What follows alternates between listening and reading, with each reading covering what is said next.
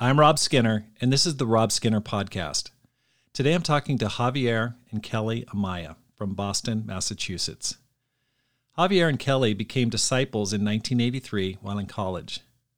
Javier graduated from Brown University with a degree in biomedical engineering, and Kelly from Boston College with a degree in psychology and a concentration in Spanish.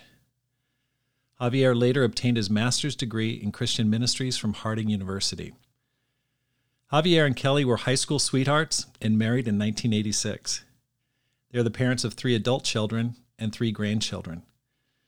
The Amayas have served in the full time ministry for 31 years, and their journey has taken them from Boston to Florida, Mexico, Guatemala, Los Angeles, and then they returned to Boston in 2011 to lead the Boston Spanish ministry.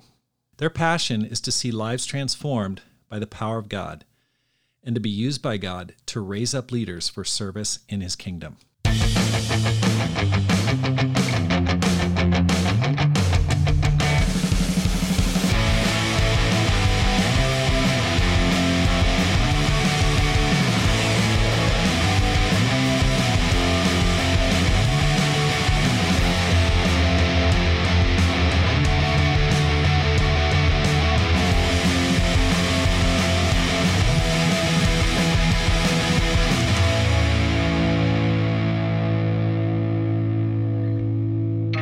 Welcome back to the Rob Skinner podcast. My goal is to inspire you to live a no regrets life, to make this life count, and to multiply disciples, leaders, and churches. I just came back this past week from an awesome men's retreat. I guess it's a week or so ago.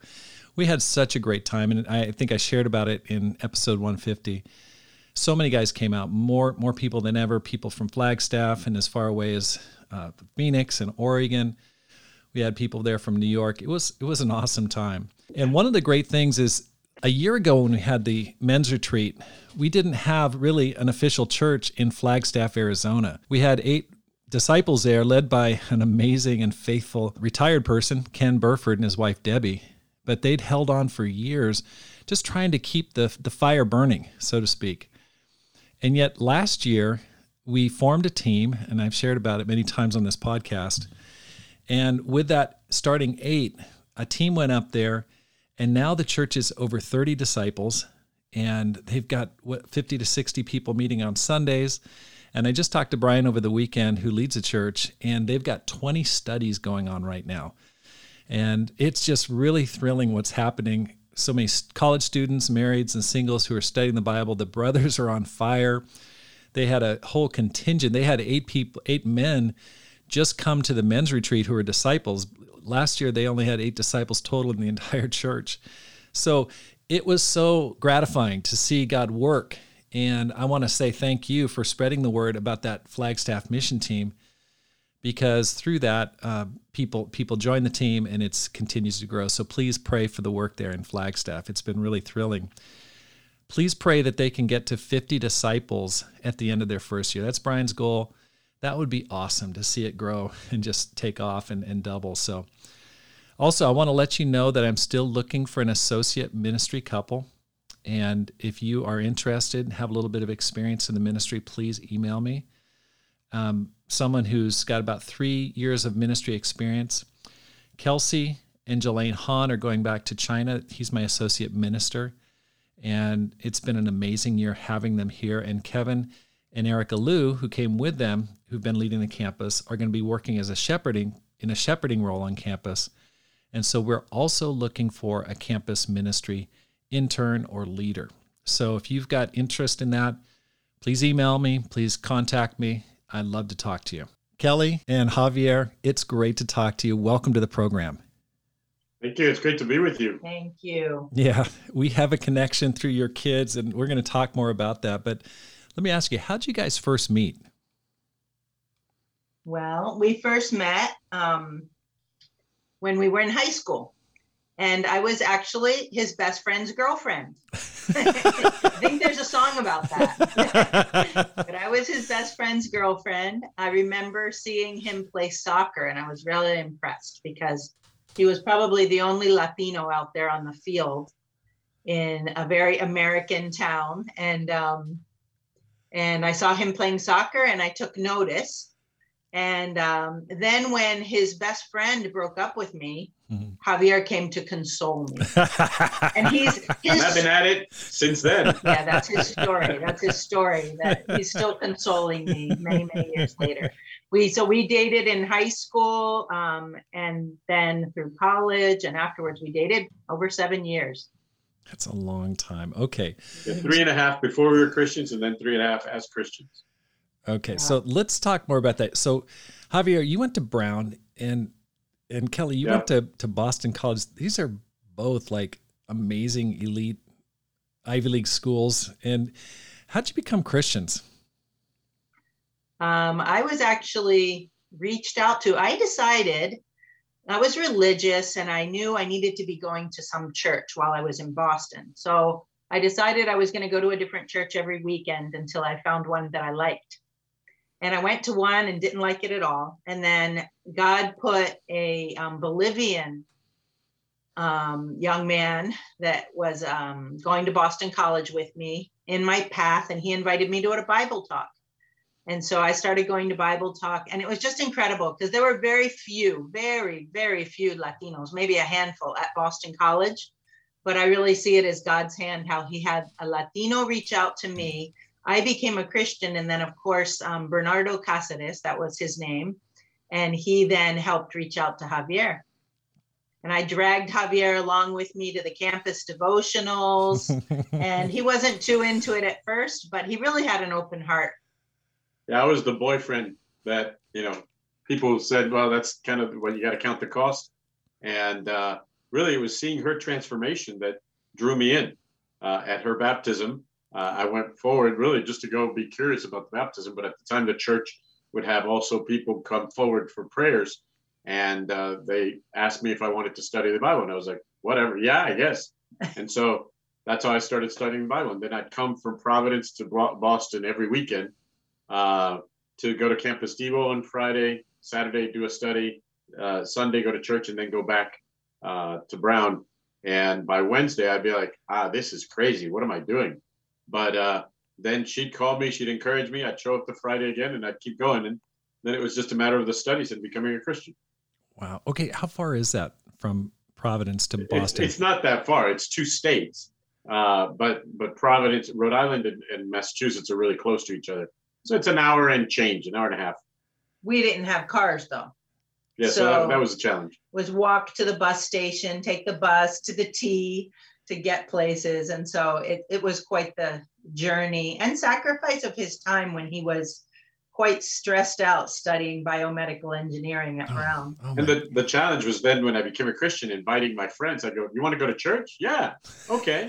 Let's go to another state to go to church." They look at me like, "What are you? Are you crazy?" But That's amazing. Okay, so you studied the Bible. Once Kelly got baptized, that kind of spurred you on to go. Okay, I better, correct. you know, if I if I want to keep this relationship, I need to get serious, I guess, about this. Now, you guys both came from elite colleges. Now, you you've made a funny face there, Kelly. Maybe Boston College is not uh, uh, a, a It's considered not an an Ivy. Ivy League, I see. Okay. but it is awesome. yes i it's it's definitely an elite college and an ex, both are expensive colleges for sure private Yeah. colleges what was your ambition before you became christians i mean if someone were to ask you guys what you were planning on doing prior to becoming christians with your future what what would you have Yeah. told them I always wanted to become a social worker or psychologist and um, help people. That was a passion I had since I was a kid. And so my goal when I went to Boston College um, was to become a psychologist and be able to do therapy. Mhm. okay so And for what- me, it was Well, Oh, let me just uh, let me just go ahead, go tag on a question here. What was your attraction to? y- y- You know, you mentioned that you noticed that uh, in high school that Javier was a great soccer player, and then you met this. Uh, is it Colombian or Bolivian? a Bolivian. Okay, was there? And then you got a, a, a concentration in Spanish. Tell me what was the attraction there? Javier's Colombian. Javier's from Okay. Colombia. Mhm. The boy that reached out to me at Boston College, he was from Bolivia. Uh-huh. Okay. but yeah, I got a concentration in Spanish. You know, when I was a little girl, my mom was a single mom. And when I was about seven years old, she was just curious. No one in my family ever spoke a word of Spanish, but my mom had it in her mind that she just wanted to take a Spanish class. She was curious. So, since she didn't have a babysitter for me, she asked the professor at the community college if she could bring me along. So, it was me with a classroom full of adults but I was learning it with my mom. Then we I got chicken pox. We had to drop out of the class. but she always told me when you can study a language, you need to study Spanish because it's going to be very important in the future. Oh my so gosh. I just always assumed when I can I'll have to study Spanish and that's what I did. And I loved it and I was very attracted to Latin America.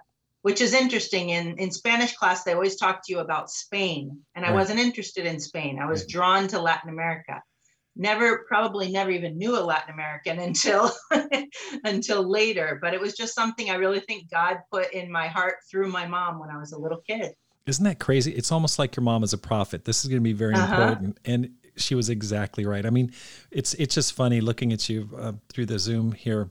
I mean you're as white as white can be. It's just it's so funny that you know how god worked that out for you to have that interest and how it worked out in his plan. So I'm sorry for cutting you off, uh, Javier. What was your no, that's ambition? good. And actually, in our high school, there were literally, if, if there were three Latinos in the whole town, that was about it. So it's pretty striking that she, you know, she orient herself to the, the very few of us. what was your? Uh, so it, you asked uh, in terms of ambition. I was raised to be an executive. I mean, my dad was a corporate executive and that was the track I was on. Um, my ambition was to be at least a vice president for a corporate uh, 500 Fortune 500 company, uh, if not to be the CEO. I mean, that was very much what I was targeted towards. Um, he literally told me, "Power and money is what I want." this is before I was a Christian. I was 16 at the time when I said that. I was. But yes. okay, so you were very clear on your your goals and ambitions. I, I respect that. Now, why did you guys choose ministry? I mean, this is we're we're making a 180 degree turn here, and as an add on to that question, what'd your family think of that? Well, actually, we we uh, after college we both uh, worked in our fields. Uh, so I had a chance to work for IBM for five years, and God blessed me immensely. I did very very well in those five years uh, to the extent that uh, the vice president for Latin America met with me and said, uh, "What do you want?" And they they basically had this program where uh, vice presidents would would kind of godfather uh, up and comers, wow. and they they choose them. Um, and so I said, "Well, I want your job." And he said, uh, "Well, it's going to take you about 15 years, but you've got the pedigree for it. Mm. You've got the education for it. You've got the background." and actually, he was an acquaintance of my father, so because the the the at that level of executives for Latin America, they kind of know each other.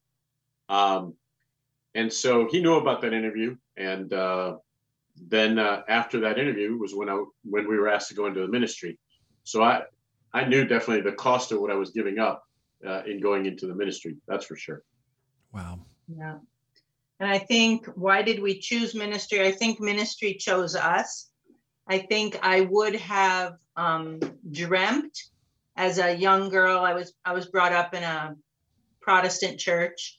And I, I, dreamt of helping people. I dreamt of like i said later being a psychologist but i had dreamt also of being a, a missionary something where i could help people in the world. I knew there was a lot of pain in the world. That was my heart. That was not javier's thinking. But when we became christians you know when you study the bible when you understand that the greatest problem in this world is people are lost and need to know God, then it changes everything. Mm.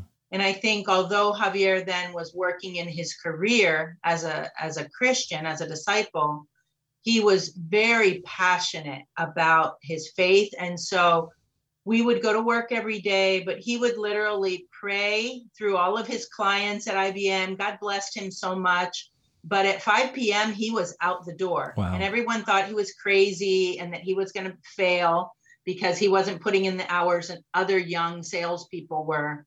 But he would leave at 5 p.m. and he was one of the best in the country as wow. far as sales. But the reason he left at 5 p.m. is he knew that he had more important things to do in the evening. So we would disciple people, study the Bible with people in the evenings. And it was our passion. And we dreamt, you know, there would be world mission seminars back then. And we would dream about the churches in Latin America being planted and really wanting to help take the gospel to other places in the world.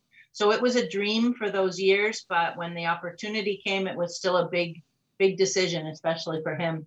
I guess a, a, story that kind of always reminds me of why I made the decision was the same month we studied the Bible with a young man. His name's Roberto. He became a Christian, and two weeks later, he was found dead at Harvard. And uh, 18 years old. Yeah, at the time he was 18. That same month, I sold three computers that were worth a ton of money because computers were pretty big at that time. And I had a huge commission, met with CEOs, but I always thought, who will remember me long term? And I always think, you know, one day I get to heaven, Roberto's going to welcome me. Wow. Uh, those three CEOs, they don't remember me. They don't remember my name. They don't remember what that was all about. They just remembered they paid for a computer. And so impact is really the word as to why the decision. Because I thought, well, I've been blessed in an amazing way in my life. We have. And so as I think of what's this life's impact going to be about, it made clear sense to me that it's about souls and what will it be at the at the other side of eternity? Gosh, that eternal just, impact. That just brings tears to my eyes. I, you know, that's one of the reasons why I respect you guys so much is the sacrifice and what an incredible example. You remind me of some people that have gone back into ministry later in life. Rusty and Kim Snell from Toledo, Ohio. I know that there's some. Um, Shannon Van Zee from Sioux, Sioux, Falls. He's planting a church in, in South Dakota. And I just respect that so much because it's so I know how greed works in me. I know how ambition works in me and it's a tough decision and it's very impressive. I want to come back to that and talk about that a little bit more in the future. What'd your family think about this decision? Um, well, my that was the hardest um, decision for my family. Uh, becoming a Christian, I thought would have been a hard one and actually, when I when I became a Christian, I thought, oh, they're going to disinherit me because I come from a pretty uh, um, traditional uh, Latino family, and I thought, well, there goes Brown because I'm not going to be able to fund it. but they didn't. They were supportive at that time. Um, then when when leaving the career, there were a lot of conversations, and Dad grilled me, uh, which was great. He grilled me because at the time Diana was already born, and so his concern was, well, what's going to happen with your kids in the future and so forth. Um, you know, they had provided for for us an amazing opportunity of any co- any school, any college, any doors wide open. And so I knew that this decision would mean that our kids would not necessarily be able to have the same kind of open doors uh, of opportunities of what I had had. But uh, they were supportive after they were first. Uh, uh they questioned it quite a bit. Wow. Okay. Can you give me an overview, a 30,000 foot level kind of scope of what, where you've been in the ministry since that time? Sure. You or me? I can. Okay. So we went into the full time ministry in Boston, and we were actually leading the Spanish ministry then. And um, the leader that was there wanted to become a doctor. And so we switched places. He went back to school and into the professional world we went into the full-time ministry um, we took on more and more responsibility in boston pretty quickly and then we um, were sent to florida for eight weeks supposedly um, on our way to mexico. But we ended up there for a year and then we went to mexico um, six months later we were sent to guatemala for the rest of our lives ended up there for six months, then went back to Mexico and actually worked for Hope Worldwide and led a large group of the church in Mexico City for um, a number of years, about five and a half more years. And then we went to LA and we were still working for Hope Worldwide uh, and the church. And um, then in 2003, we were asked, we stopped working with Hope Worldwide and started leading one of the regions in the LA church in a time of crisis. And we were there in LA for a total of 11 years. And um, then, in a time of crisis, Boston asked us to come back to Boston to lead the Spanish ministry again, full circle. And we've been here back in Boston another 11 years now. Okay, so were you on the Mexico City mission planting? No, no, no. Mm-mm. When we got to Mexico City, the church had been there, I don't know how many years, but there were already about 800 members in Right. Mexico City when we got there.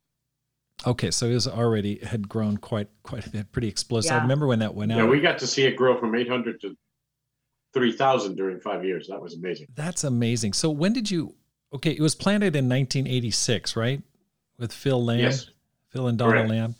And then when did when did you guys get there? 90, was it 91? No, I think it was December of 93. Yeah, you're right. Okay, so seven seven years it had grown to 800, which is amazing. 94. It's Yeah. December of 94. Yeah. Okay. okay. So you've had tons of, of experiences. What what was one of the toughest times for you in the ministry and how did you work your way through it? You want to go first? Oh boy. There have been many. I think um, we've held on to God. You know, I think just holding on to God, holding on to God's word. I think one of the toughest times was the time that we were in Florida. And there was a very, very unhealthy dynamic in the leadership of the church. And on top of that, we were young and not too smart about some things, and our marriage wasn't in a good place. I don't even think we realized it. And what we were doing out of the goodness of our hearts, but ignorance, um, was putting the ministry, especially Javier was putting the ministry first before marriage, before family. And it was a very unhealthy dynamic in the church. And so, you know, overworked and not keeping priorities in order. Finally, that came to a head toward the end of that year that we were there. And we went and asked for help. And God put a couple in our path that helped us to just get back to our priorities, which we had learned really well in Boston. You know, God first, take care of your marriage, take care of your children, and then the other things will come, you know, keep things in order. So we got straightened out. And we, I think though that that was good in the sense that it taught us a huge lesson. I mean, we came out of that year, we are never going to repeat that mistake. And that the pull is always there. The Right. needs in the ministry are always overwhelming. It doesn't matter if you lead a church of 50 or 500, right, there's always more needs than you can meet. right. But, you know, we learned that God God has his job and we have our job and we got to keep our priorities in order. But I think that was one of the most challenging times. Wow. Mhm. I would say, other than that, I mean, as as uh, she mentioned, there's been multiple, and we've gone into multiple situations because of crises. Mhm. So settling crises out has actually become a, a strength of ours. Um, but I would say one of the hardest ones for me was finding division with within the the church and a Mhm. group getting divisive and uh, uh, losing trust and questioning uh, motives, questioning integrity, questioning even the truth of the word. Uh, that was quite tough. Uh, and how overcoming it, uh, bringing other people in, seeking advice, uh, not doing, not facing it alone. Right, right. Well, that was certainly seen in 2003 in the aftermath of, of that. Um, you know, there was a lot of, certainly a lot of challenges. I don't know if we have time to get into all that, but I've, I've been there and it's, it is really, really challenging. Okay. Can you, sh- on the flip side of that, that, you know, other than the tough times, can you share about a time or two that you saw God's power and his presence in a very clear way. You just felt like, whoa, that's I can see the footsteps of God right here. Sure. Um, one of the greatest joys of uh, our ministry life was we went into Guatemala when it was six months old as a church. And at the time, the church had 80 members. And so within the next six months, we got to see it go from 80 to 120. wow. in six months. Wow, that's awesome. And it, it was so clear to us this is God at work mm. because we know ourselves, we know our weaknesses, and we knew those 80 people and what they really had in terms of base and uh, depth and so forth. And it was just amazing to see God uh, do that. I mean, the, the anniversary service, uh, we had a 640 or something like that in attendance. We're like, where are these people coming from? Yeah. And it was just so evident. Oh, this is God at work. There is no question. So that, that's one that always has kept a very dear place in my heart. Um, I think there's a lot, but I think another one that we wanted to share about is we we it's laughable. We're we were foreigners in Mexico City, and at one point we were asked to stop leading a super region and lead a Bible talk of arts and media. So the artists. we couldn't have named one single artist, I think. And neither one of us by nature is really artistic. She is way more than me. Well, I don't know. We don't even know movie stars and musical groups in the United States, mm-hmm. leave alone in Mexico, right? right? So right. we were asked to lead that. And so we we were given a group of people that were kind of, you know, very artistic, creative people. they didn't get along with each other. they were a misfit group of people, to say the least. And it was, we kind of looked around at each other. There were eight people, and we are like, oh my goodness, we need God. And we started praying, but they were very evangelistic. And that group became such a family. And we saw that group grow to 26 people in no time. I mean, it was a year of fruitfulness, um, singles, young singles, older singles, single mothers, married couples became disciples. It was just so much fun. And we did meet a number of very famous people in the process, got to share our faith with them because we were also working with Hope Worldwide. And so we would take people, we would take our little ragtag group to serve the poor. And we also um, were doing fundraisers and reached out to artists that did fundraisers with us but it was just the power of God. It was really, really beautiful how God can take a weak group of people that are very human and then do great things with them. And that's just one of many, you know, miracles we've seen God do over the years. Right. That is so cool. I know I, I know your daughter Deanna's got an incredible voice, so there must be some some artistic passion in there. I just got to ask you. I, yeah, that comes from Kelly's mom. Both girls have an amazing yeah, voice, and it comes from Kelly's mom. Right. Okay. That's that's fantastic. Now, can you? Um, I, I, there's a lot of questions that, that pop up here. One, Javier, how come you never went back to Colombia? That's that's the, the where your family comes from. Why? Great question. It, it Actually, go, when we left Boston, this was a, an edit I was going to make. We left Boston with the plan to go lead Colombia, and so we went to Florida but uh, things in in Colombia were going well enough that they didn't need us there. Instead, they we were sent to Mexico. So it, it's always been a, a, you know something in my heart, thinking how do we help Colombia?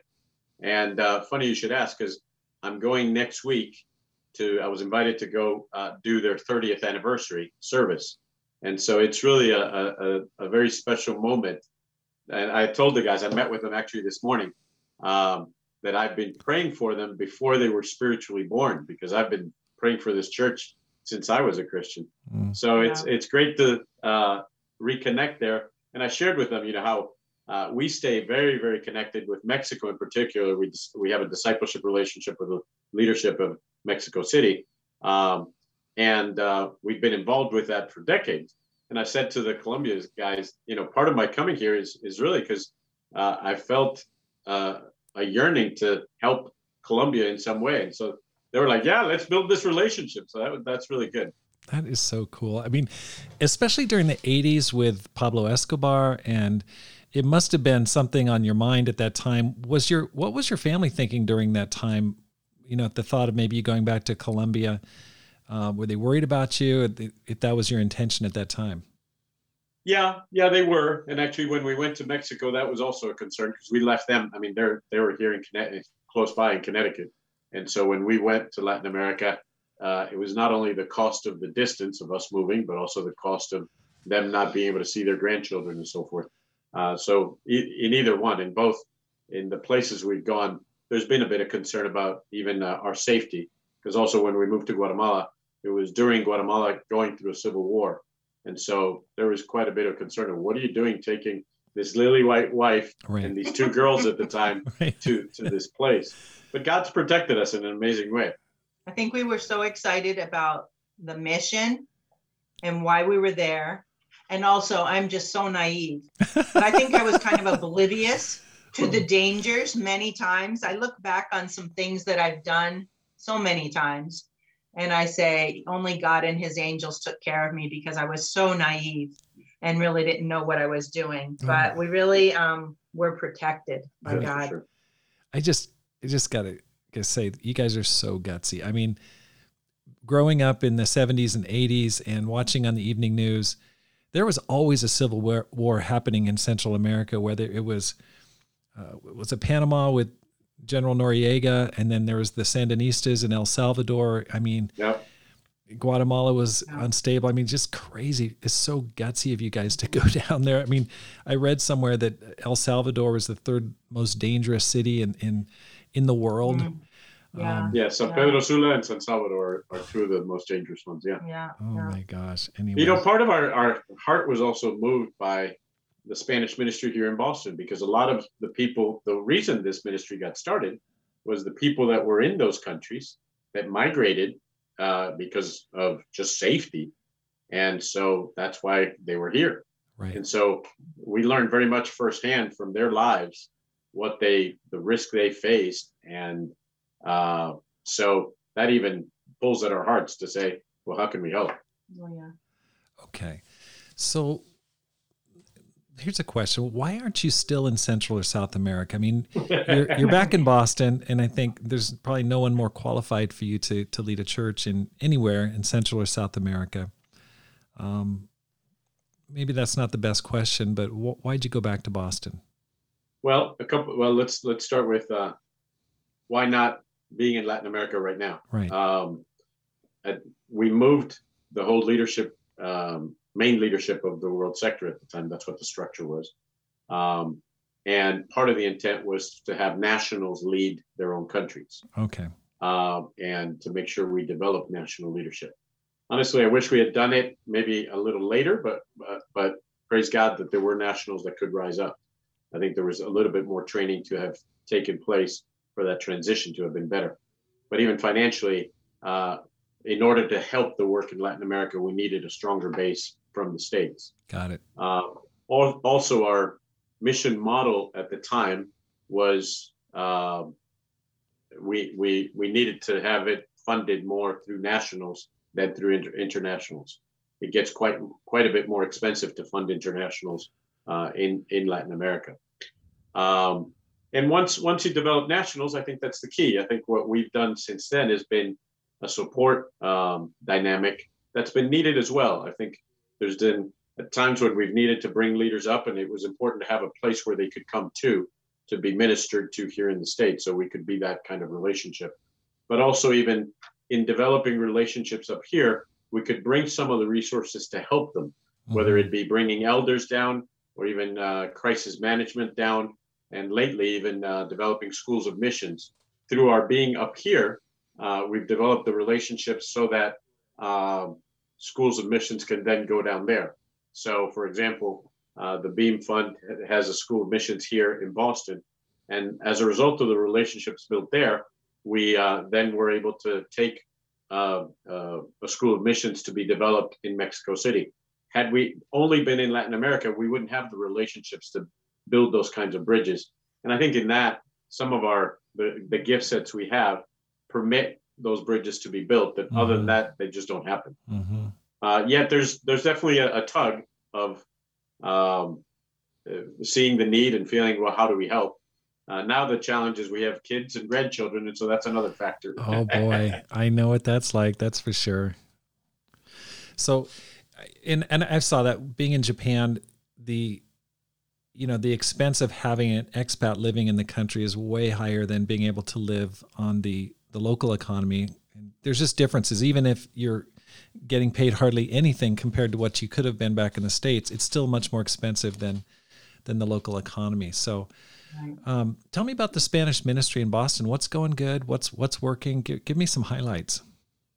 Well, um, even when you asked about the question about why aren't we in Central or South America, I was thinking we are. It's just in Boston.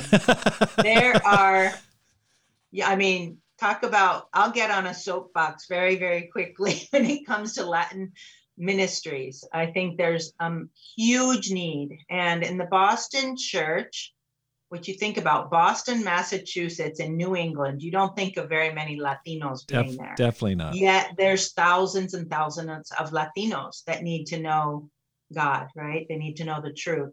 And there's um, over 400, about 420 members um, of the Boston Church are in the two Spanish regions. We we had one and split it into two regions. We hired a couple from Mexico City um, who leads the Spanish South, and we lead, and we lead Spanish North. And we have um, an elder and his wife, and they're wonderful. We have another couple who has served as an elder and um, is not at this time, but they are still serving God passionately um, we have a good sized campus ministry now in our region. Um, they speak Spanglish very well. We've been doing more translating recently because they love our ministry, but they've baptized a few people who don't speak Spanish, so mm. but they're still coming. Um, but it's a super international group. I mean, I was trained to be a missionary by just being part of the Spanish ministry before we ever went to Latin America. Wow. Because here depending on whose house you go to, you feel like you're in Colombia or Puerto Rico or El Salvador or, you know, just a different country all the time. So is really an incredibly um, international experience to just be in this ministry. Wow. And it's a it's an incredible group of people. Um, some many people are needy, quite needy. They come here with nothing as immigrants um, to find a better life and to be able to have a better life for their children. Um, and then many of them have become American citizens and learned English and are homeowners and business owners. And so when we left Boston for almost 20 years and came back, we found some of the same people had really progressed in their life and in their faith, and it was really inspiring. But it's quite an awesome passionate, emotional, um, great fellowship in a Spanish ministry. It's an incredible ministry. I think one of the it, it's it's pretty amazing to consider if in Boston of such a New England town there can be over 400 uh, Spanish speaking disciples and then what would happen in other cities that are way more Latinos? Right. It, I, I believe it could be thousands upon thousands. Right. Um, so, you know, w- w- that to us, that's one of the highlights of saying, well, if this can happen here, how much more could could happen in other cities? Right. Okay. Perfect segue into my next question. What advice would you give for someone thinking about a Spanish ministry in their church? And this, I mean, I'm in Tucson. We are 90 miles from the border, really close. Um, we've thought about it. In fact, we've we had a couple come out and visit who was inter- they were interested in moving here. It didn't didn't work out. Spanish speaking couple. Um, but it's it's interesting because when I talk to different ministers and try to get advice about a Spanish ministry, I get different opinions. I talk to some ministers and like, no Spanish ministry. We, don't have it. We don't want it. It you know it's going to cause division in your church. Um, it's not good and these are high profile leaders. They're not, you know, just uh, bumpkins. They really know what they're doing, but they have very strong opinions. And then other people like, oh, absolutely, should have had one 10 years ago. Why don't you have one yet? And so I'd like to know from you, um, in your expertise, what, what advice would you give? I think the first thing is it's really sad to hear that thought that there's anything, any connection between Spanish ministry and divisive. And uh, that's that's very sad to me to hear that. I understand it, but I, am I'm, I'm saddened by it. I I would say about that, and I and I've heard that too over the years, and I have known Spanish ministries that have not gone well, and that some people have been um, disunified with the church leadership. But I would ask, has that happened more with English speaking ministries or with Spanish speaking ministries? Mm. Mm-hmm. That's happened much more frequently within American English speaking ministries. There will be divisions because people are sinners. Right. That will happen sometimes. Right. And so I think that the reason that um, people feel that fear is the lack of relationship the lack of building building relationships deep relationships and not and not knowing enough and if you hear of one you could attribute it to being a spanish ministry as opposed to just attributing it to human beings sometimes have sin human beings are sometimes disunified but the um, the need is immense and with good relationships great unity and um, great support of a more diverse and dynamic church can be built. And we see that here in Boston. We get to live that here in Boston. So, in terms of advice, um, you know, I think uh, I'll, I'll, mention two names uh, Marty Fuqua and Wyndham Shaw. Mm-hmm. I think uh, if you look at the two strongest Spanish speaking ministries in the nation, LA and Boston would be it and I would uh, attest it to the relationship between uh, a significant leader in the church and his devotion and commitment to it, and then the people that are trained there. Rafael Lua was trained by Marty. I was trained by Wyndham. Um, as, as, a result of the, the depth of that connection and those relationships, the trust that gets built into that ministry, it's the same, it's the exact same church, it's just in a different language. Mm. Now it has its flavor, it's got its personality, it's got its huge strengths, but it also has its particular weaknesses. And I think it's vital that uh, that main leader commits to it and decides, I'm going to build the relationship um, with the per- the people, the person, and the people, the group that are going to be leading it, and I'm in it for the long haul. If you're in it for the long haul, you'll journey through the highs because we we tend to provide fruit in I, I call it more like grapes more than apples. You know, mm-hmm. we don't mm-hmm. come one at a time, we come in clusters. and so when the result of that, it's quite inspiring to see, you know, 10, 20, 30 baptisms all of a sudden. But in the same way, you know, a, a cluster of grapes can also sour. And so they, they need to be taken care of. Uh, so there will be a journey through it, but I think it, it the payoff is immense if there's that commitment. I think something else that um, we could go on about this one forever, but I think something else that really, really um, is crucial, in my opinion, and did happen in LA and especially in Boston, was that those ministries started by finding some young, willing disciples who were completely bilingual and spe- specifically from the campuses um, you can find a lot of very educated, motivated, zealous young Latinos in the campuses around the country.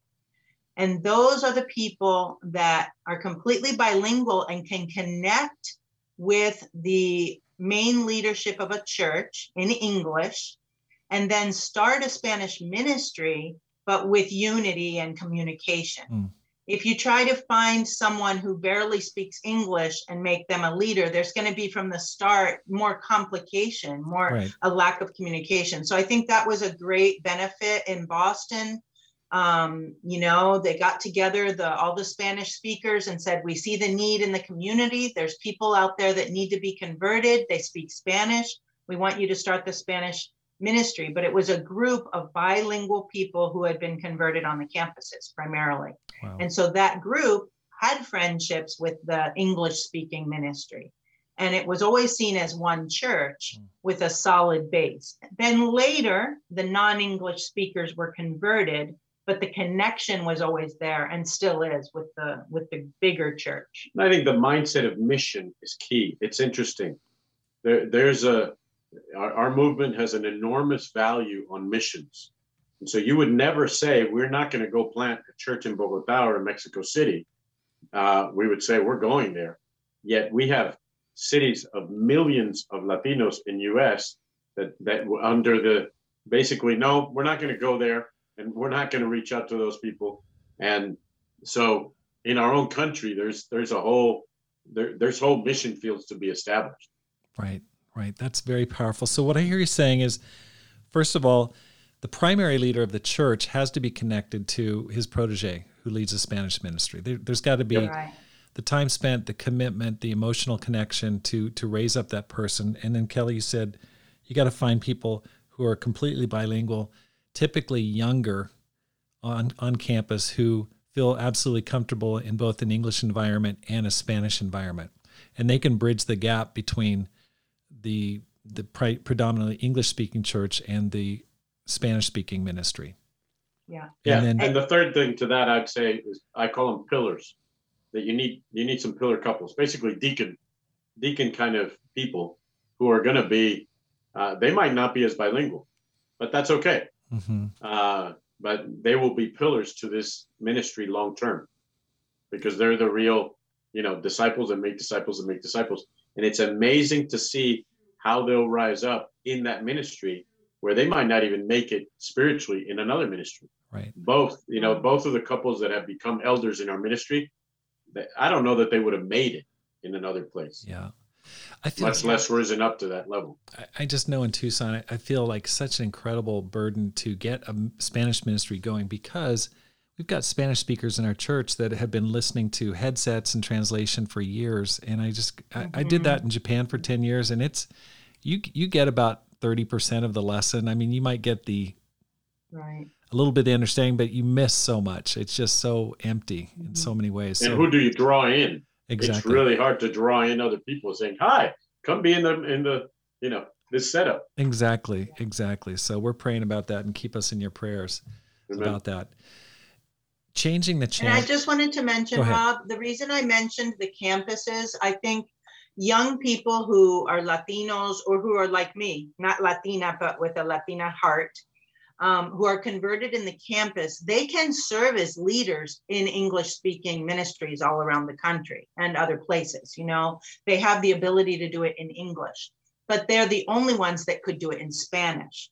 So I would ho- I would like to persuade more church leaders to see that those people are very special and they can touch uh, the fastest growing demographic in the US, which mm. is the Latinos. Right. They multiply. Right.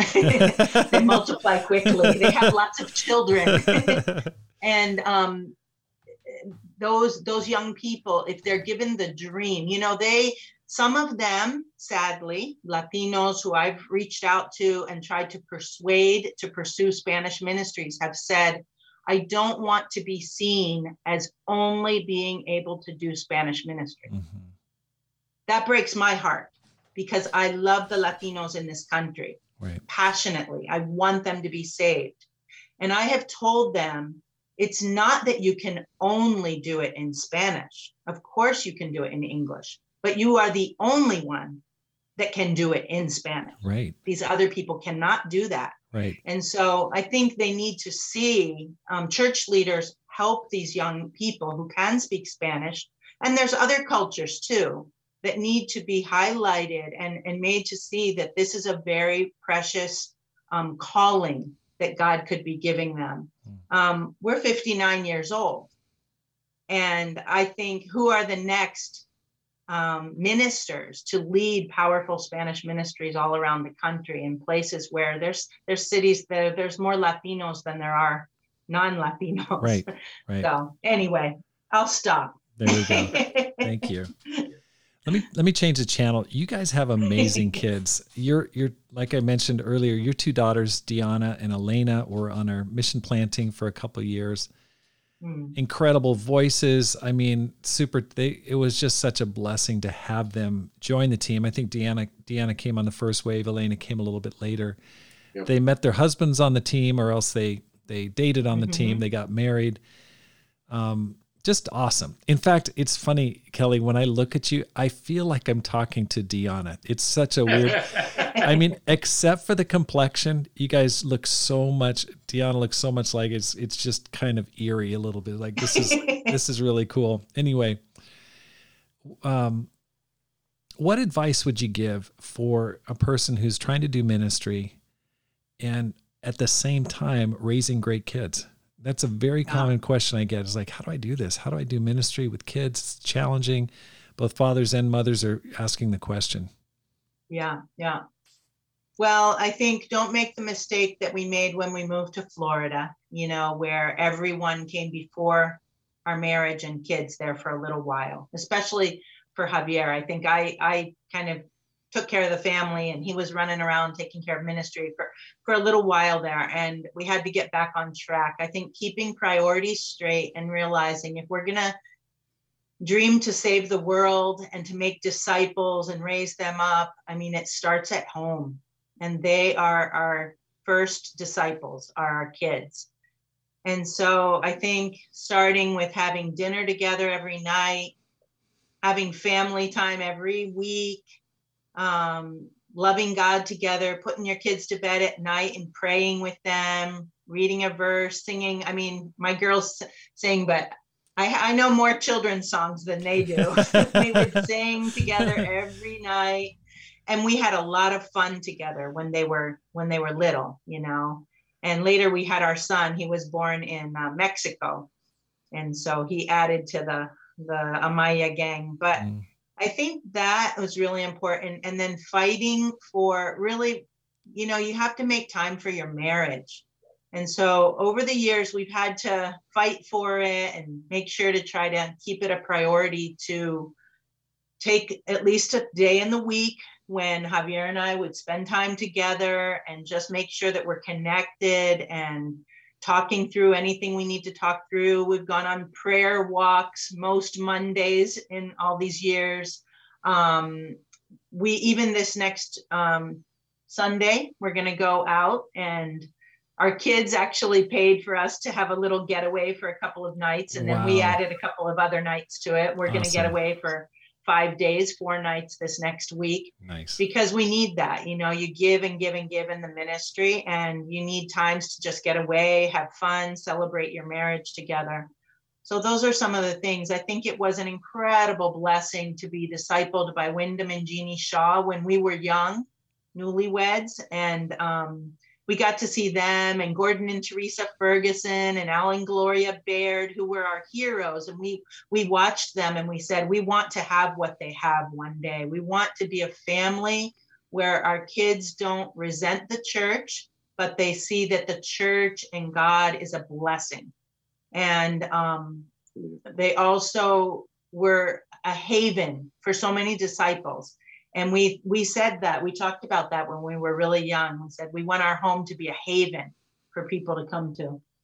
Yeah a couple of things that that stand out to me are um, when diana was uh, studying the bible uh, our elder at the time john mano had a time with her.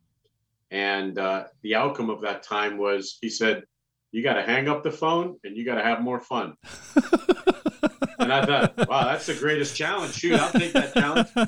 But uh, you know, I think it's very easy for kids growing up in intense ministry households to feel like Christianity is this intense life. Right. And so it can become so so burdensome that no, thank you, I don't want to be part of that. Hmm. So it was key for us to turn off the phone, spend time with each other, and just have fun. And that that she could see and that the kids could re- restore a bit more of the sense of the fun of, of life and Christianity in the family because it, it, it can get intense.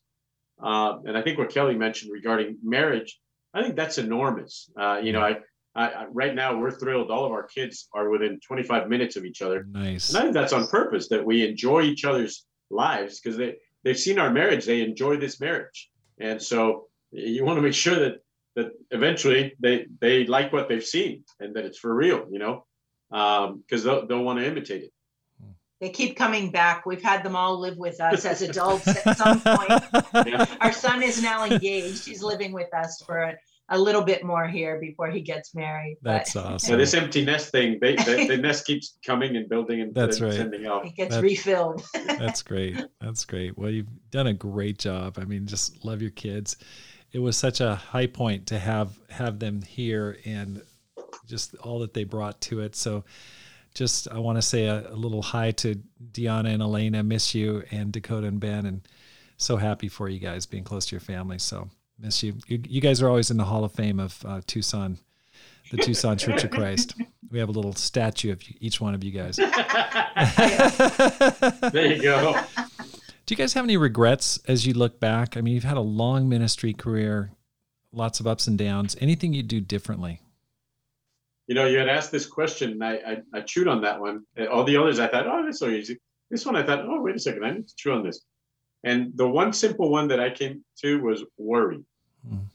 I spent way, way, way, way too much time throughout these years worrying. Hmm. And we have an amazing, loving, powerful, mighty God who's in charge. And he has taken care of us in an amazing, amazing way. You know, at times, because of my background, people will say, Oh, you sacrificed so much. I really haven't. Hmm. our, our, our, amazing Father has taken care of us in incredible ways. But I just wasted too much time worrying throughout it. Wow. So that, that'd be my one. Amen. I think for me, um, I could think of things that I would definitely do differently in ministry. I think you do the best you can right. when you're in the situation. You get input, you pray, you hang in there, and you make mistakes along the way and learn. But the, the bigger thing, like Javier said, worry, for me, I would say insecurity. Mm. I wish I could go back and tell my younger self, you know, um, you are chosen by God. Hmm. Yes, with all of your sins and weaknesses and struggles and problems, but you're chosen by God, and it's by God's power that you're going to do things and serve Him. And God wants to use you. And don't second guess, don't doubt, don't worry about not being good enough, not being strong enough, not being spiritual enough.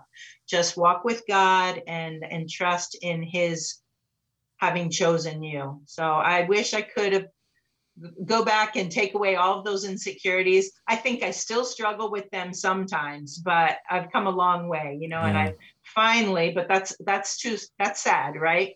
At 50 some, I think I started believing that, you know, God has chosen you to lead in his kingdom to serve him and he's with you and, and he's using you. Yeah. Oh, you guys are amazing. I just thank you for sharing so openly. I, I mean, there are times when I just flash back and I just cringe at some of the things I've I've said or done and I I'm really glad I can't go back because it'd just be you know a fruitless effort. There's just too many things to to second guess. But I just praise God that He's He's able to work through our weaknesses. And, exactly. And That's I, right. And I really appreciate Javier you sharing sharing that because worry is such a big deal. I mean, Jesus said that. That's like that's how you get into the third soil is the worries of this life. There's so many. Yep. It's so prevalent. And Matthew six, he had to say that. Don't worry. Don't worry about this life. So thank you for sharing.